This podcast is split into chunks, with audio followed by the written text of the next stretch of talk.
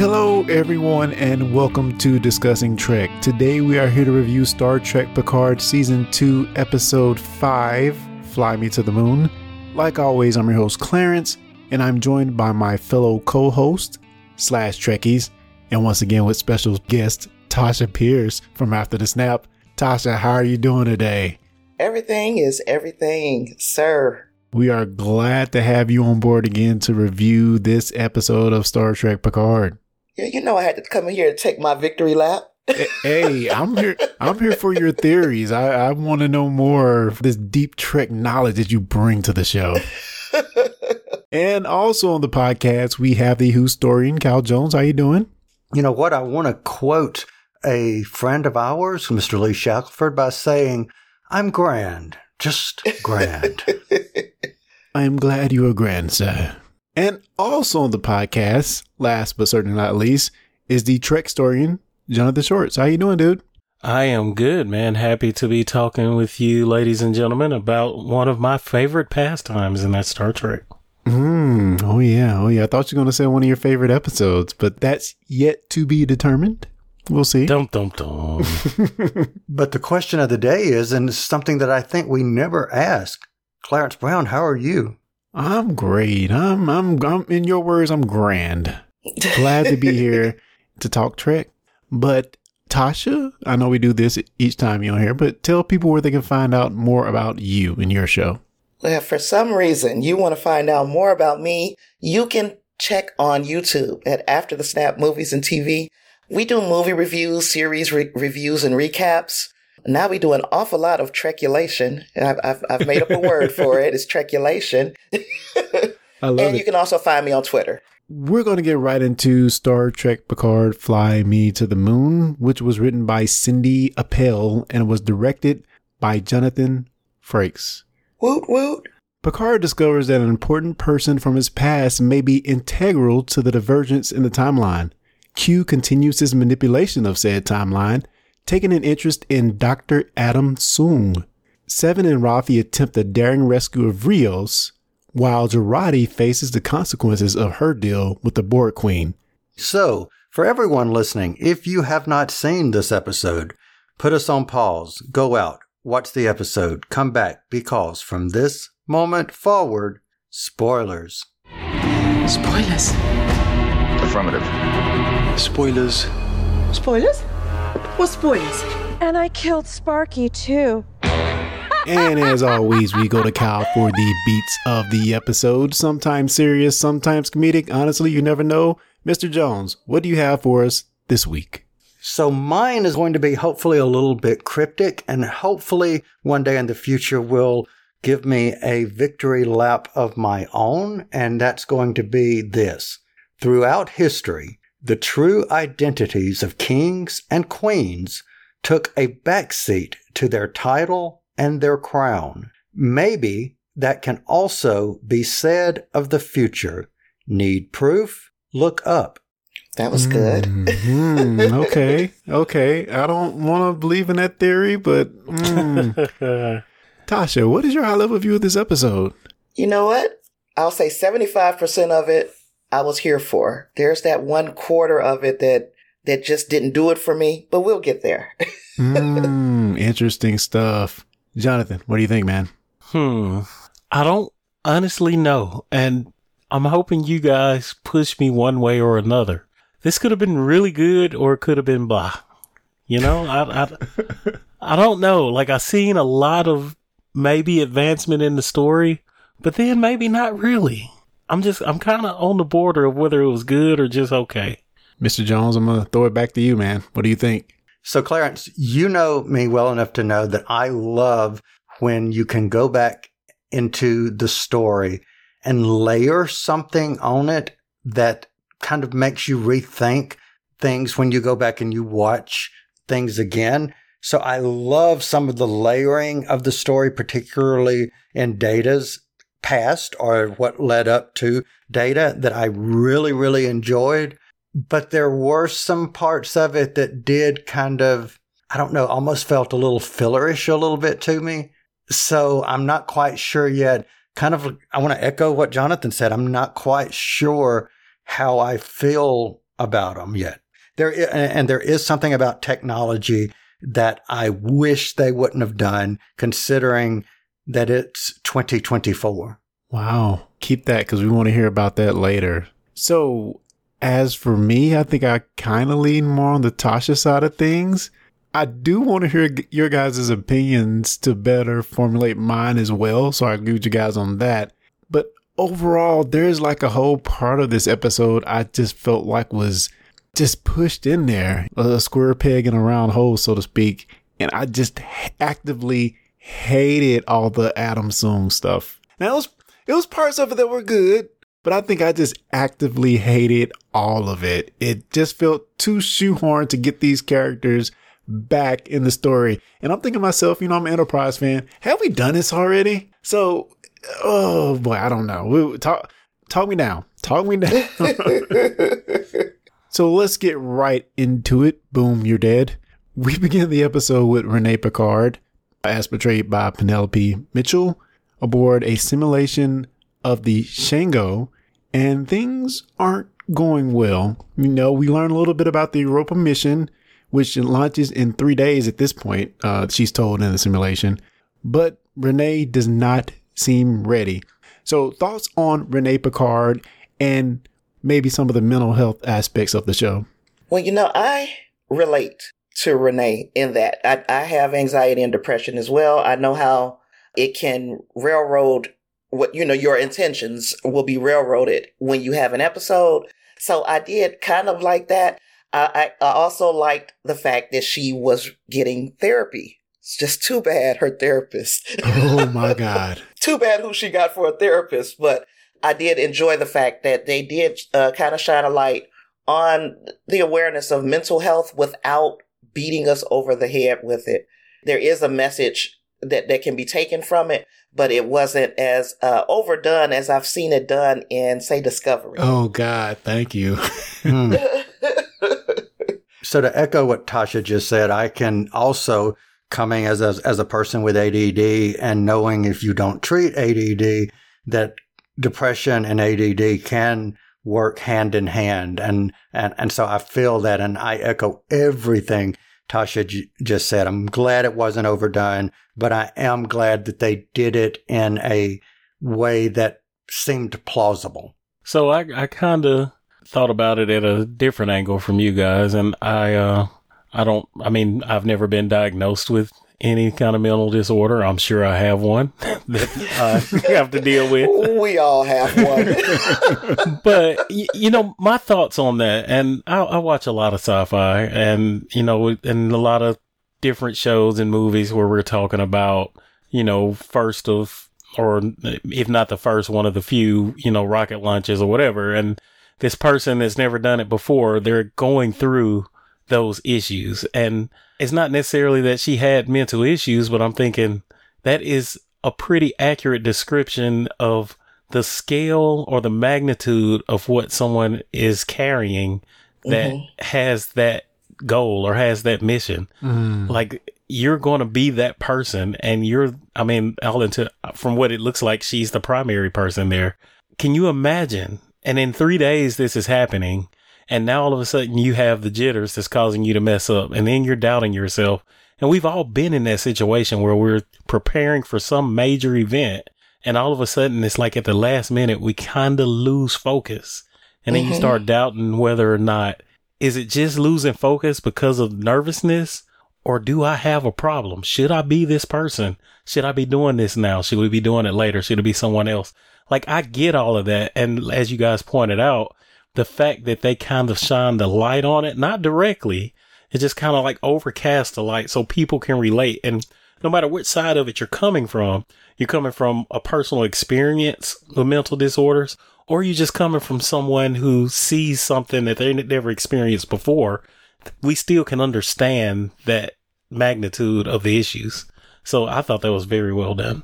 Yeah, mm-hmm. and and let me add one one last thing in agreement to what Jonathan just said.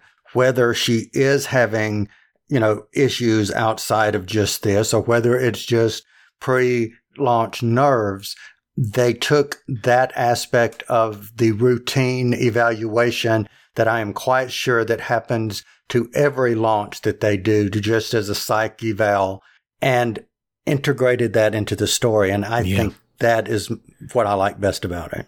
That definitely was pretty cool. And I also love the fact that they, you know, you had Q there, which we'll get into, but as Picard is looking with Tallinn, who we'll talk about, he's like, Why are you looking at this? This is private. which I really love. Like, yeah, is it though? I mean, yeah. yeah, I'm sure everybody on the staff was looking at her assessment. So, yeah. but let's talk about Tallinn as portrayed by Orla Brady, the supervisor assigned to monitor and protect Renee Picard. General thoughts, and Tasha, I know you have a lot to say on this because you made a little prediction on this on our last show. So, tell us what you think about Tallinn. Well, you know, I'm, I'm, you know, I'm not gonna uh, gloat. However, I did feel like with with her, I, I'm not 100 percent sure how I feel. I feel like okay, they made a good use of a callback. We're not gonna hang on to it and pretend like uh, this is the crux at the crux of the show. We talked about it. We moved on and mo- moved on past it. But what I did notice about her, it seems like she has a great deal of admiration dare I even say love for Renee Picard. She speaks about her like she's speaking about her own child or family member. Which we know that she's been there as her protector since she was born, I guess. And we make the, the strong reference to Gary Seven in this episode as well.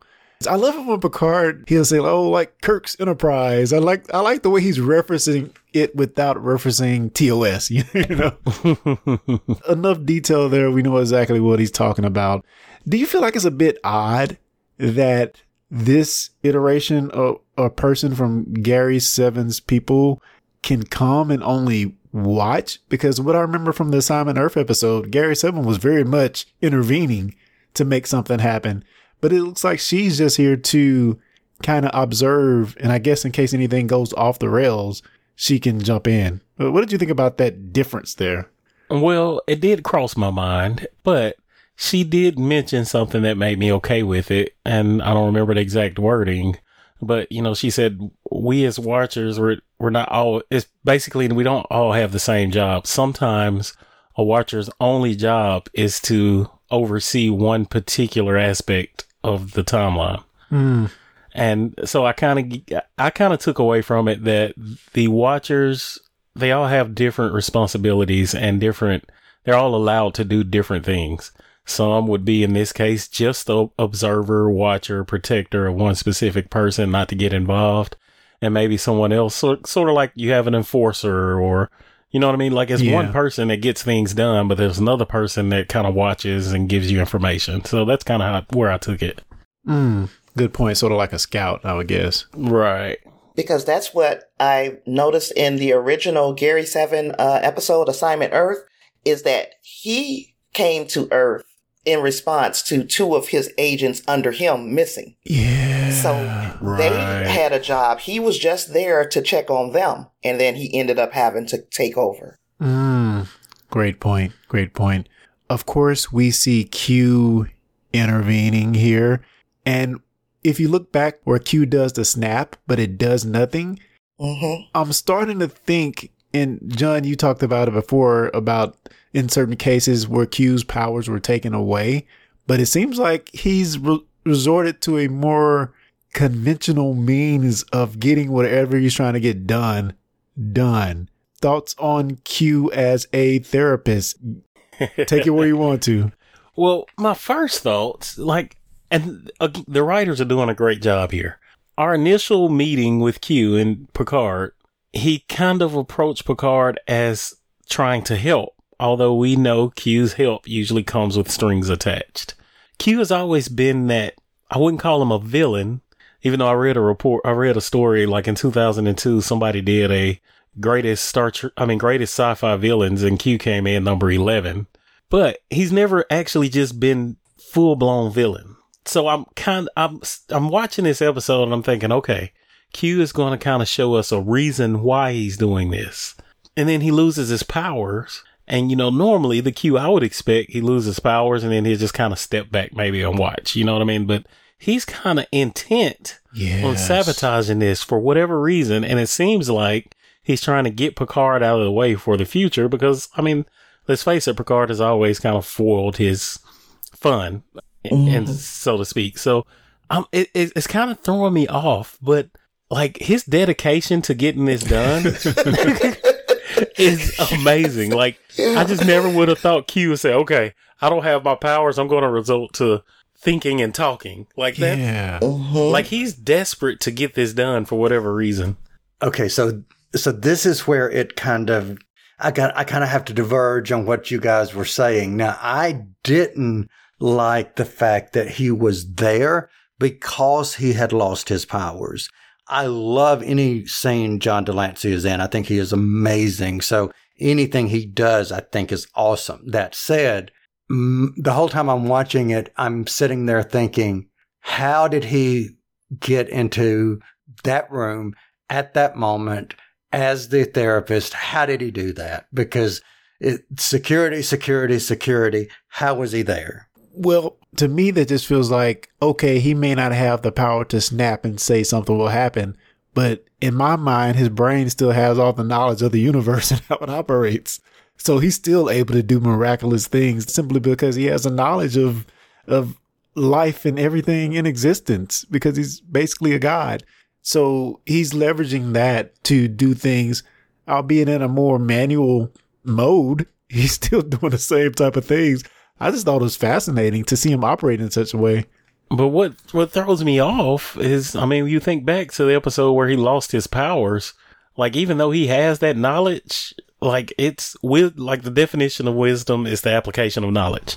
You he doesn't know. I mean, he has all his knowledge, and it comes from using his powers. But when he lost his powers in that episode, he was worthless. He couldn't do anything, even Ah, with all remember- that knowledge. He he did. He helped them uh, come up with the equation or whatever it was that would fix whatever they were doing in engineering.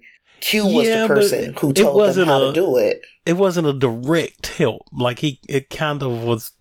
You know, And I- yeah, The every the day to day stuff he he was no he was useless at. I feel. Right. So now to take that and say, okay, he's lost his powers, and I'm with Kyle. Like, how did he get work his way into being a therapist in what we assume is a highly secured place? Like that would take a lot of ingenuity from a person who's become accustomed to getting into places without access, without any type of powers or help. And that just surprised me for you. But I have to go back to Clarence's answer that he gave because now he's convinced me of my own question, which is when you watch Doctor Who and you see the doctor do that time and time again of the same thing that I'm just questioning just by personality alone. So Clarence, I think your explanation is very good in that aspect because I could see Q just walking in by bravado alone and saying, look, I'm the therapist and etc. and so forth. yeah, and he can he can whip humanity's behind with the the centuries of experience that he has. Yeah. So to to learn how to manipulate someone, not just using magic, but and also just using your own charisma, I thought that would be uh, uh something that Q would have, you know, would be part of his arsenal. Yeah, and you know, think about it. Yeah, you're right because a lot of what he does throughout TNG, especially, is wordplay. yeah. Yeah. And I'm just think like even in this episode, how he kind of manipulates uh, Doctor Soong. It was an ingenious, ingenious manipulation from Q. So I give him that. So maybe it's possible. So let's get into some of that Adam Soong. Again, I actively hated this portion of the episode and I want you guys to talk me down. Let's talk about Adam and, and Kore. General thoughts on having these characters come back to play younger uh, ancestral versions of themselves and how it fits into this puzzle because all of this just felt like it was shoehorned into me. It felt off. Talk me down. General thoughts. Anybody can jump in here. I liked it. And the reason why I liked it is because it appears, and, and of course, this is one of my, one of my theories. It appears that they are uh, making a way for the eugenics war to have occurred later in history. And that Adam Soong, when he was talking to that panel with one of them named Rozhenko, by the way, if you, if you caught that the uh, the Worf parentage. But anywho, Mm. uh, when he was talking to that panel, he he was what he was saying sounds an awful lot like he's going to uh, go into what he's already been doing human experimentation on soldiers. yeah. And this is something that can carry forward and explain why this society became so dystopian over that amount of time. Yeah. Cal, I want to get your opinion on this because our friend Lee Shackelford always tells us just give us a line of dialogue that explains it, and then maybe I can buy it, you know? And I think they do a great job in the part that happens later in the episode when Picard mentions that the records for these times are unreliable. You know, it was not kept well. And we've been bickering back and forth for the last few episodes, like, well, did World War Three happen here? And did and but he like explains it off here. So so thoughts on that, and maybe you can just cover uh, some of what Brent Spiner did in this episode. Okay, so in regards to Brent Spiner's character and the inserting, you know, I get the, I get how you're feeling that it did feel a little inserted, but if I look at the entire tapestry of the Soong lineage and what basically reached a pinnacle, I suppose, with the creation of Data and then into the first season of Picard, you see the motivation of what started this creating this perfect humanoid type being was was from a family event that happened that we're seeing. It doesn't change how data was created, but it gives an understanding of why maybe data was created. That's what I like about it. So I get your point about it feeling a little bit inserted, but that was the tapestry that I was referencing at the very beginning that I really, really did like was it didn't change, but it just added to. So cool, cool on that. Now, in regards to what he does, if this is supposed to be 2024, this idea of having this oh uh what is it called a um Containment field. yeah containment field yes thank you tasha having that containment field two years from the time that we're watching it Yeah. if it was 2034 maybe 2044 not two years from now Yeah, that tech there just kind of threw me out of it as well. I just hated that whole scene, to be honest. Mm. I love this. I love this particular scene. I, I did love this scene, and just my thoughts on it is, I think I don't know. I'm still I'm still rooting for Q to be somewhat of a good guy, although he's surprising me. But I mean, maybe he's playing a long game. And why is this scene in it? It's because it's going to play some major importance in the future, which we kind of already know, like Tasha mentioned, the eugenic wars and all that. Like there's there's something that's supposed to happen with Adam and Kore that maybe is going to be changed by the Watcher trying to save Renee. I don't, and I know that's a stretch. That's a stretch, but I'm assuming Q maybe can only expect Picard to handle one part of it, but Q's kind of playing the whole long game. What if we are all assuming incorrectly? What if we are sitting here watching this, assuming all of the things that Q is doing is for the, for, you know, for the detriment of the timeline because we're just assuming based on our own knowledge, but kind of picking up on what Jonathan just said. What if everything he is doing, his questioning her, all of this is supposed to help keep the timeline intact. What if instead it is something of royal lineage that brings it off the rails, so to speak? Oh, I so agree with you. In in in that it is a possibility that everything that we're seeing as being damaging by Q is not he's not damaging. He's trying to he's trying to preserve it. And that Mm. the the one person I've been saying who wants to be here is the Borg Queen. She really she's the only one who seems like she was just fine with, with going into the future and doing all of these things. Yeah, added to the fact that we don't know the reasoning for the appearance of the Borg, not sphere, whatever, the star, whatever you call it, at the very beginning Yeah, of the whatever season. that was, yeah. Yeah, like how does that play in everything?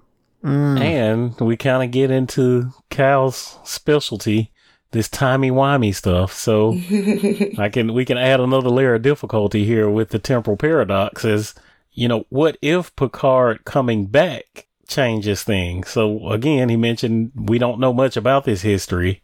Do we know if Renee actually completed the mission, or did someone else complete it or take the lead and she was part of it?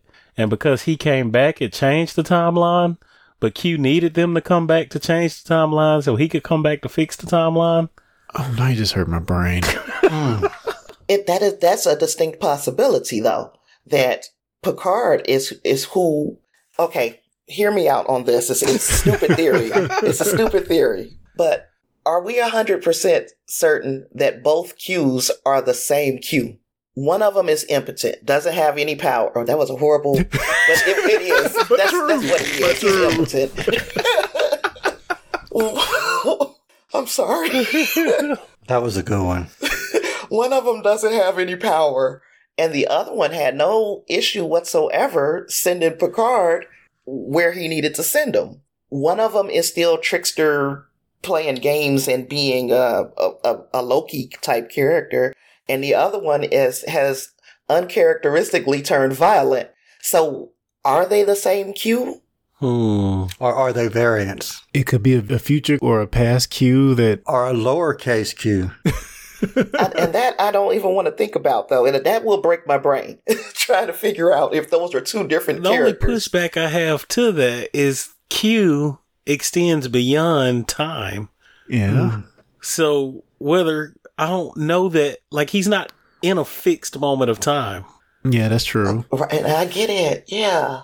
I mean, but I do get your point. That would make sense that we're, you know, this was the past Q. Maybe Q knows that his past self screwed up something and he's going back to fix it, but that would kind of go against what we know of Q, which we don't know a lot about. But Maybe past Q.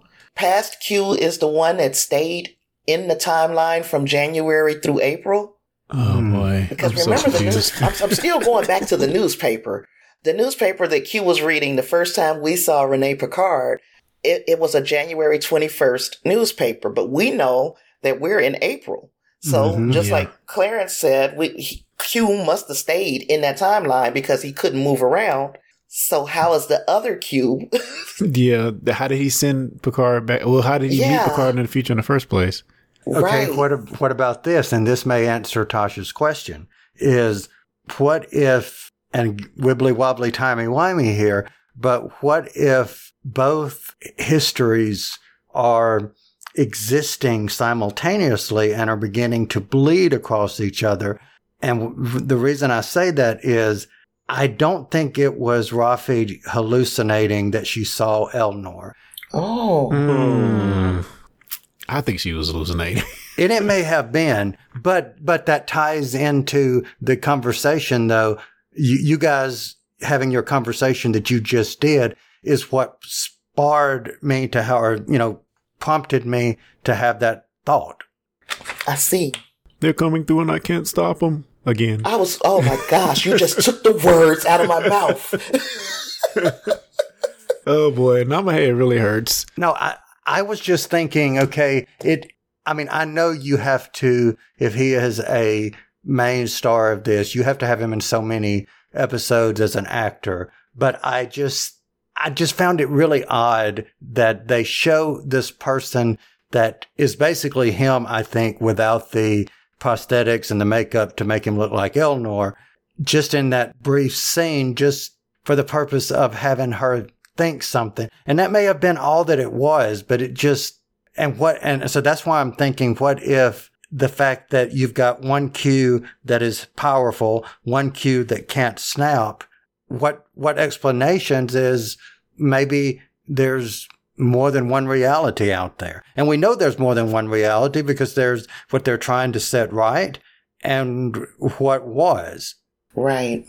Now, that is the part. The 25% of this episode that I said I did not like was uh, the real s- t- storyline that went nowhere to me.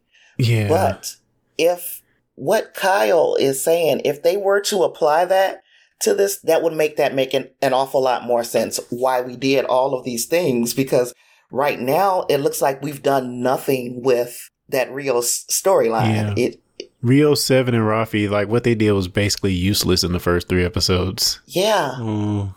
Except change a lot of things in the past they shouldn't be changing. Yeah.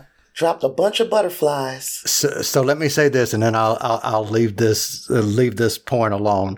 But if you go back and you watch yesterday's Enterprise, you had something happen with the previous Enterprise for you know spoilers, but that changes reality and brings a character back. And the only person that knows that reality has changed is Guinan. So she has knowledge of what things should be. She has knowledge of this new timeline as it was. When everything was brought back to the way it was supposed to be, the episode ends with her asking someone, tell me about, and it's this character who passed away. That said, that, that was two timelines, in my opinion, that existed simultaneously and one just became the dominant or was restored as the dominant. So why could the, both of those others and what we're watching now still have two timelines that existed? Mm. Yeah, that's some that's some real I mean, I I am following Kyle and I'm thinking that if they did choose to do it that way, it'll make that little period in the in the episode make a little bit more sense to me. Yeah. Well, getting back to Dr. Soong for just a minute, did you guys enjoy the 3D printed card that Q sent him with a number on it? And did you call said number? Hello. You have reached the Q Continuum. We are unable to get to the phone right now because we are busy living in a plane of existence your feeble mortal minds cannot possibly comprehend. Furthermore, it's pointless to leave a message because we, of course, already knew that you would call, and we simply do not care. Have a nice day. You know I called the number. I, I couldn't help myself. I called that number. What'd you get? It was cute. Yeah, it was his real number. You thought he gave me a bad number, Jonathan. No, he gave me the real number. And and it was him talking about how we are irrelevant in in so many words. He went on for about 26 seconds Yeah. about how irrelevant we are. like I knew you would call. You- I know you knew. I yeah. just couldn't help myself. Listen, you know he's a powerful being when he can not only manipulate the characters in a fictional world, but the, also the audience. Yeah. Yes, Yeah, that's true. Had me calling him. I want you to call the number, Jonathan, though, so you can get the experience for yourself. I'll have to do that. I, ne- Yeah. I didn't think, I never thought, I've seen things like that and I've heard about those, you know, calling the number, but I've never just picked up the phone and called it. I, Let me let me pivot that into saying what what do we think Q's angle is with Adam? He is there for that Faustian bargain. He has he has given him a choice that he can't say no to. We go, I'm going to give your daughter life, and then you'll owe me a favor. And I really liked his uh, his little monologue. Uh, uh, he said, "I am the evolution of stardust. I'm the gentle flutter of a butterfly. I am death, destroyer of worlds." And I'm also a big fan of your work and a visionary. Who knows how important you are to the future of this planet? Yeah, good stuff. The whole death, destroyer of worlds was uh, from the Bhagavad Gita first, so the Hindu scripture. That's what Angus was telling me out about. So shout out to Angus. But it was also something that Robert Oppenheimer said after they nuked. You know, they Mhm. dropped the bombs on Hiroshima and Nagasaki. Yeah. And he said, I am death, destroyer of worlds. Kind of like, I'm wondering if Q is basically saying that, that his presence in this timeline is almost tantamount to him dropping a nuke on this timeline. Hmm. Or he created something that is going to be used to destroy that he didn't have intentions of doing. Yeah. Hmm. I'm just noticing this this is the second time in this review that I am referring to Q and the Doctor as being similar because there is a point in Doctor Who that one of the bad guys, Davros, refers to the Doctor as the Destroyer. I name you the Destroyer of Worlds. Mm-hmm. Yeah, Q Q makes a very interesting statement when he's talking to Adam there. He says, Seems I've taken time for granted as of late, and now she's threatening to abandon me. Is Q dying? That's what I it sounds like to he me. Is. Can he die? It has to be something that desperate. It has to be. He can't him. die. I, I felt that way too, but then they had a freaking war, Jonathan. they did. Yeah, yeah, but like a Q can kill a Q, but that's it. so what if there are two Qs? Oh, Oh. wow. Q squared. And then he also said, We're all hostages to what we love. The only way to truly be free is to love nothing. And how meaningless would that be? So those were his words.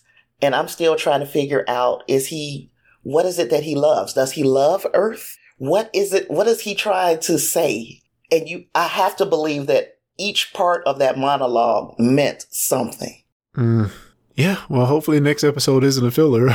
Please and thank you. Right. Let's talk about the Borg Queen a little bit. So, after trying a myriad of vocal impressions, which were very awesome to see, uh, she's able to gain access to the La Sirena communications, summoning local authorities. Jurati comes in to save security officer, seemingly shooting the Queen. First, did you think the Queen was really dead because they had me fooled 100%? And secondly, is Jurati doomed? Kyle, what do you think? All hell Queen Jurati. and I and I and I chose my words carefully. I think there is a symbiotic being that is now Jurati. hmm Anybody else? I've been saying this from the first episode, man, that there was a connection, that those two characters were connected. And we are seeing now that it is beyond just uh, being assimilated. They are codependent, it seems like. Yeah. They're their own collective. of Yeah. two. But like quite literally though, I, because any two people can be a collective Yeah. or two beings. Mm. Thoughts, John? Mm, before I watched this, I was late watching this episode, so and I get news feeds, and one of my news feeds tagline was "assimilated Jurati." so going into this, Oh, with that just and usually spoilers doesn't bother me, but like in this particular scene, I was like, well, obviously she didn't kill her because she's going to assimilate her. So I was waiting for that to happen. But what surprised me, what shocked me, and maybe you guys can correct me, but I've never seen an assimilation quite this way. It's it like Kyle just mentioned, and like they're they're merging into one being. It wasn't a takeover or it, I mean, we Mhm. call it assimilation, but it really wasn't assimilation. It was a merging. Yeah. That's what made me say that because there, there was, like you said, that she, she didn't just take over her entire being and start to control her. It's them working together.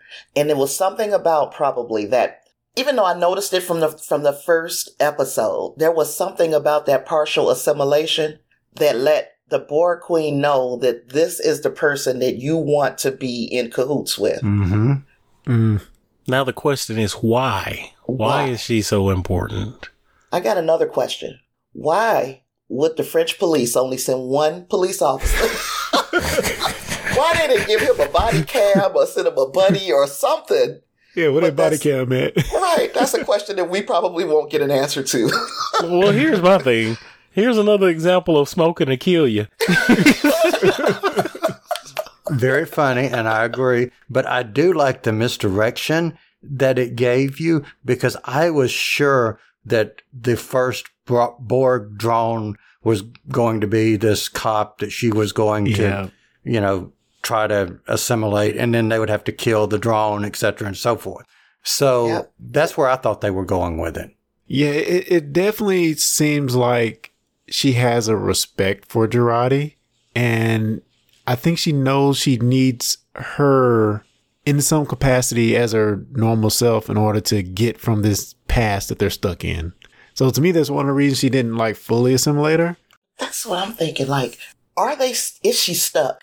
The Borg Queen, I keep saying it, she's the one person who wants to be there. She, she came on the Mm. ship.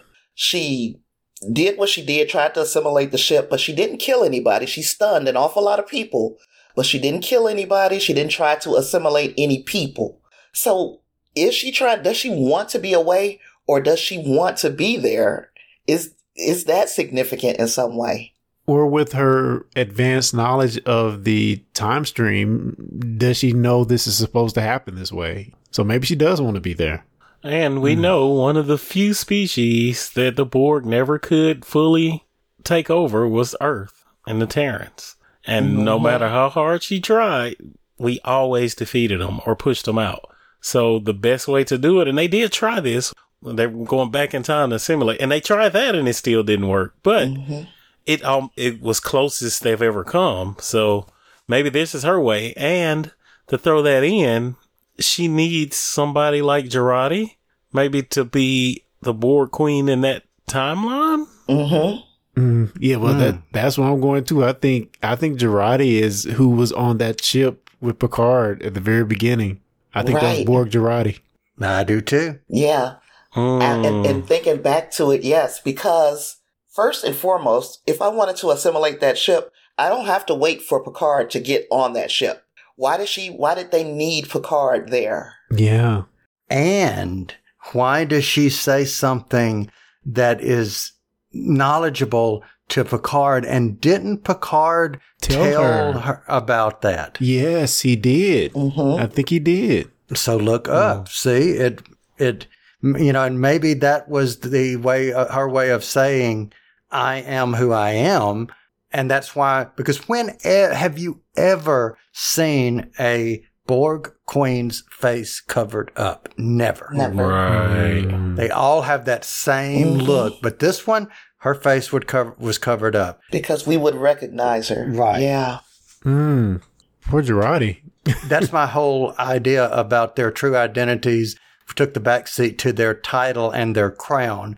Their crown for this Borg queen was this way that her face looked, and that's that was my try to play on words. Mm-hmm. Now, I think also as a result, we're going back to something that seems like happens in every season of Discovery. You have somebody in somebody else's head that only they can see. so, yeah, this is, that is a trope. I didn't even think about that, but yes. uh, I guess I'm fine with it in this case because it is the Borg Queen, but still, we're doing that again. yeah. And she was so comfortable with her, wasn't she? Oh, Had her boy. little arm around her like, this is my best bud. Oh, boy. oh, gosh. So, uh, back to Renee for just a bit, and we're about to wrap this up. So, Renee apparently discovers a microorganism on the moon Io, a moon of Jupiter, that she believed to be sentient. Again, I, I think I'm going to go with Kyle here. This whole thing might be a bit of misdirection because I don't see how that would impact the timeline other than knowing there's other life out there. Cause you know, we're trying to find, you know, species on, on Mars, you know, looking in the water. I don't see how this can be that impactful, but maybe it can. So I don't know. Any thoughts? I always thought that in the Star Trek timeline, your first contact was literally first contact. Yeah. Yeah, I've never heard of this microorganism that they thought was something else. And maybe the absence of the microorganism is needed so that Vulcans can literally be first contact. I was thinking that. Yeah. Hmm. Yeah. That their first contact was not supposed to be that microorganism. It was supposed to be the Vulcans. And things went off the rails. So, for instance, and this is just hypothetically, if they brought that microorganism back to Earth and something negative happened, now they're going to look to the stars and say, everything out there is a danger to us. We need to be prepared. Xenophobia. Yeah. This could be what strikes xenophobia. Yes, Hmm. very, very good. Mm. So maybe that's why Q is trying to stop her. Yeah, because maybe the love is really it's Earth. Maybe Q just loves humanity. And that's why he said what he said sitting at the table. We're all hostages to what we love. Oh. Maybe his love is Earth and he's doing everything that he can to preserve the Earth that he knew. Or, Ooh, or, ooh. or the final test is Picard's love of his ancestor, who he's going to have to have to let die, or something is going to happen to her, in order for the timeline to be maintained. which is the true test of humanity, which goes back to the very beginning. Now, let me add this could also his love not be of humanity? I like where you went there, but could it also be his game with Picard? And by changing this timeline because of whatever happened, the changed timeline has erased the Oh. um, the relationship the game, they've built. the relationship Yeah, that he had with Picard. Hmm. that's good too. That's a good thought too. Y'all are making my head hurt. Jonathan. But you know what the true beauty of of this episode I think is turning into, at least for me, is we have sat here for the last good 40 minutes saying what if, what if, what if. And I think in itself, that's awesome. And can I say it is so amazing to actually theorize? And of course, we're not going to get everything right, but the breadcrumbs lead to something that is possible, you know, or something that we could come up with. It, to me, that's fun when it, the breadcrumbs that they put can lead to that instead of something crazy like no one would ever think of that makes no sense. But yeah, I mean, I, I'm enjoying it. Any final thoughts before we wrap this episode? You know what was probably not fun? The writers having to put all of this together. oh, heck no. Yeah. yeah. But then that guy, the new showrunner, he he did that show Twelve Monkeys. Now I've not watched it yet. I intend to. It's a timey wimey, wiggly wobbly Yes. type thing. You've watched it, Jonathan? I have. It's good, but it's you liked it? I did, but it's one of those you're gonna have to watch a couple of times. Okay. Mm. So Easter eggs, Renee Picard's passport. The dates on that passport correspond to some of the uh, highlights in Star Trek history. Her, let me think, her date of birth was 11 22 96, and that is when First Contact hit the theaters. Oh, Um, nice. 924 17 was, I believe, when she was issued her her her passport, and that is the Vulcan Hello and Battle of Bi- Binary Stars from Discovery.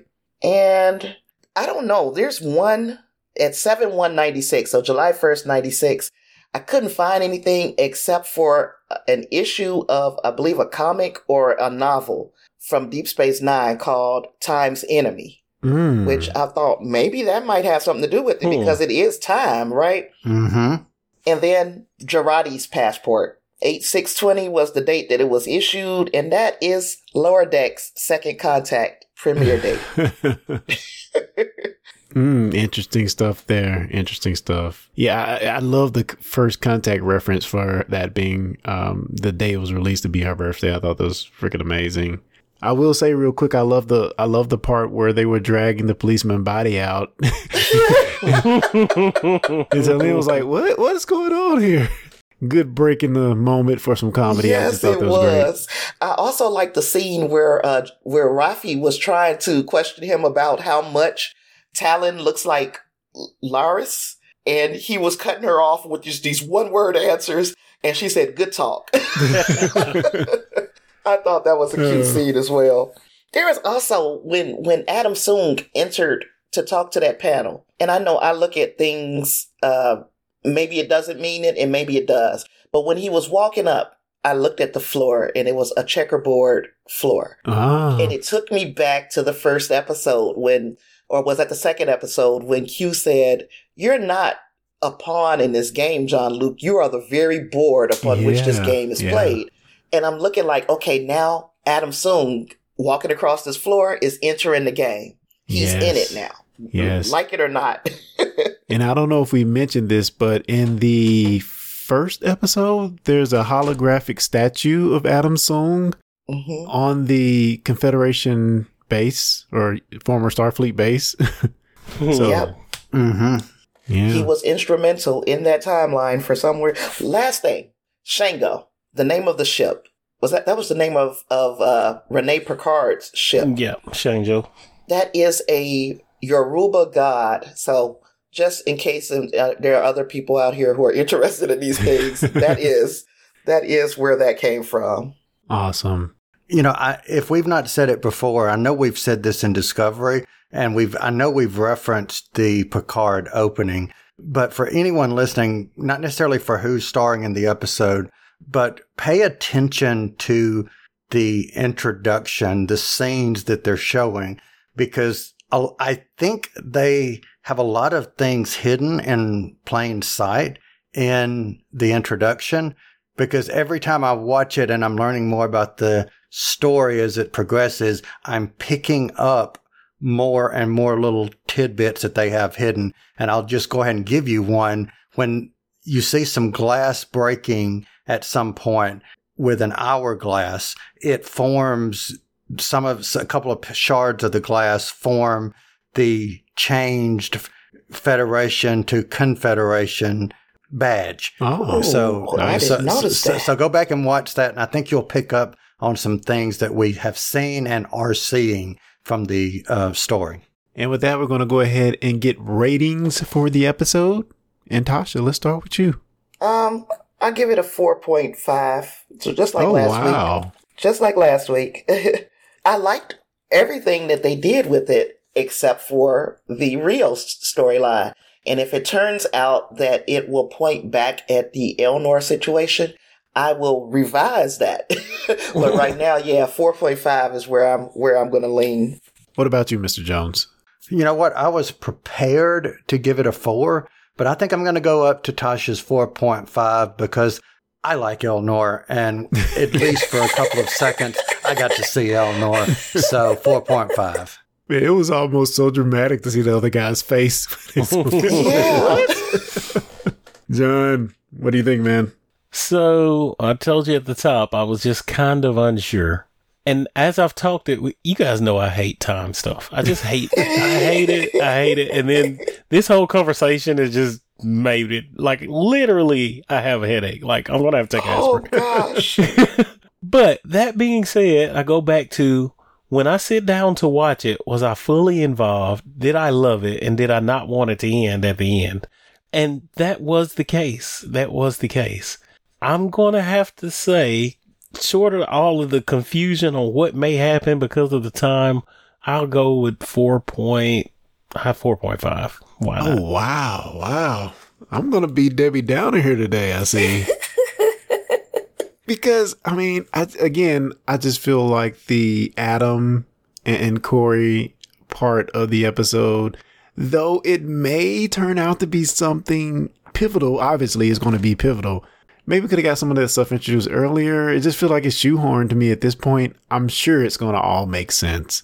But mm-hmm. as of right now, from it being introduced and just feeling so different tonally from the other stuff we've gotten, I'm gonna say about a three point eight at best. Oh. Yeah, I, I, I, I loved, and then we had the conclusion of the the high, or to get them from but to get Rios from the bus, which I feel like we could have got that last episode, and really nothing happened in this episode. Really, nothing happened, but so much happened. So I don't know.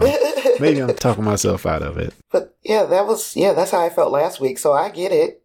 And then again, real quick, can we talk about this Ocean's Eleven slash James Bond slash Mission Impossible thing that we're going on? I, yeah, I'm, I did not like that either. It, it kind of makes me think of one of those Julian Bashir episodes, the holodeck episodes from DS9. yeah, yeah, I get it. Yeah, I can get that. Yeah, just I didn't I didn't like where that was going, and it seems like next episode is going to be more of that. So uh, Yeah, we'll you're, see. you're gonna get some of that. We'll see. Hmm. All right, well, guys, we're going to wrap things up. If you want to send in feedback, you can send that into fans at discussingtrek.com or hit us up at Discussing Trek on any and all social medias. You can also use those outlets to respond to Trek Trivia. John, what do you have for us this week, man? So, I'm going to throw this one out there and we'll leave it for next week. So, who was the first character to ever use the word trick in a Star Trek film or episode? You haven't heard that much throughout Star Trek. Hmm. So can I just take a guess, totally random, because I absolutely don't know, or do you want to wait till next week? You can take a guess, but I won't tell right, you if so you're right or wrong. totally random guess, I promise it's random, is Spock, but I'm probably wrong. Well, I can tell you no on that one. Okay. Yeah, I have no idea on this one. yeah, I can't think of it. I can remember somebody saying, "Are you saying you're going on some kind of Star Trek?" It seems like I can remember a line, but I can't remember who said it. I think Zefram Cochrane says it in, in First Contact. Correct. Oh, is that the answer? No, that's not the answer. Oh. he wasn't first. First time. But he was the he was the first actual mentioning the words together Star Trek. yeah. With the the impromptu, I have to say the title of the movie somehow in the episode type thing. Right. Which he totally does in that movie. when is the word trick actually spoken on screen in an episode? Am I correct in Well, that, John? Well, who was the first character to ever use the word trick? And you can tell me you can tell me which uh series I mean which episode as well. Mm, all right. Well, that is out there for the listeners. Again, you can respond to that fans at discussingtrek.com or hit us up at discussing trek on any and all social medias. Tasha, one more time, tell people where they can find your live streams as well as your YouTube videos that you post every week. Well, my YouTube is After the Snap Movies and TV, and you can find me same name on Facebook or on Twitch when we do live streams. We usually do live streams three days a week. That would be Saturday, Sunday, and Wednesday. So you can find me there and um, on Twitter at Snap After. Cool. And I will say, people who are Whovians, we do have a Easter special coming up, which we'll be reviewing as we do with all other Doctor Who episodes on our Discussing Who podcast, which can be found on any and all outlets by searching Discussing Who or by going to discussingwho.com. So definitely check that out. And with that, we're going to wrap things up, guys. Until next time, live long and prosper.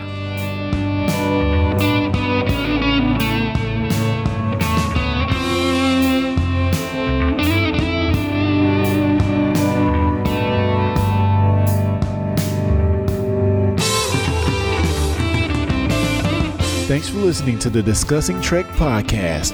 For more information, go to discussingtrek.com slash subscribe.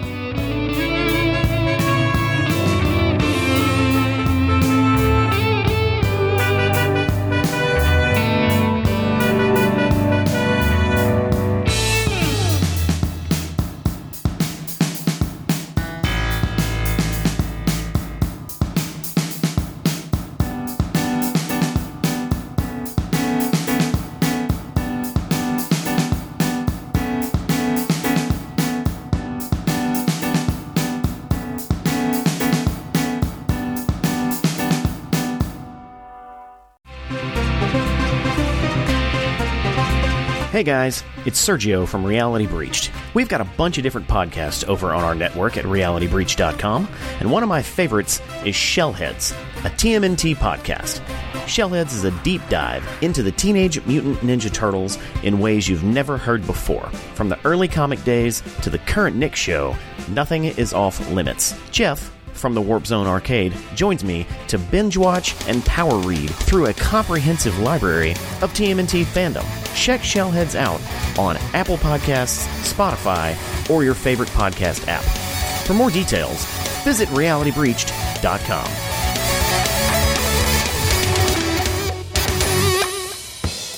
You've been listening to the Discussing Network. Find out more at discussingnetwork.com. Have a nice day.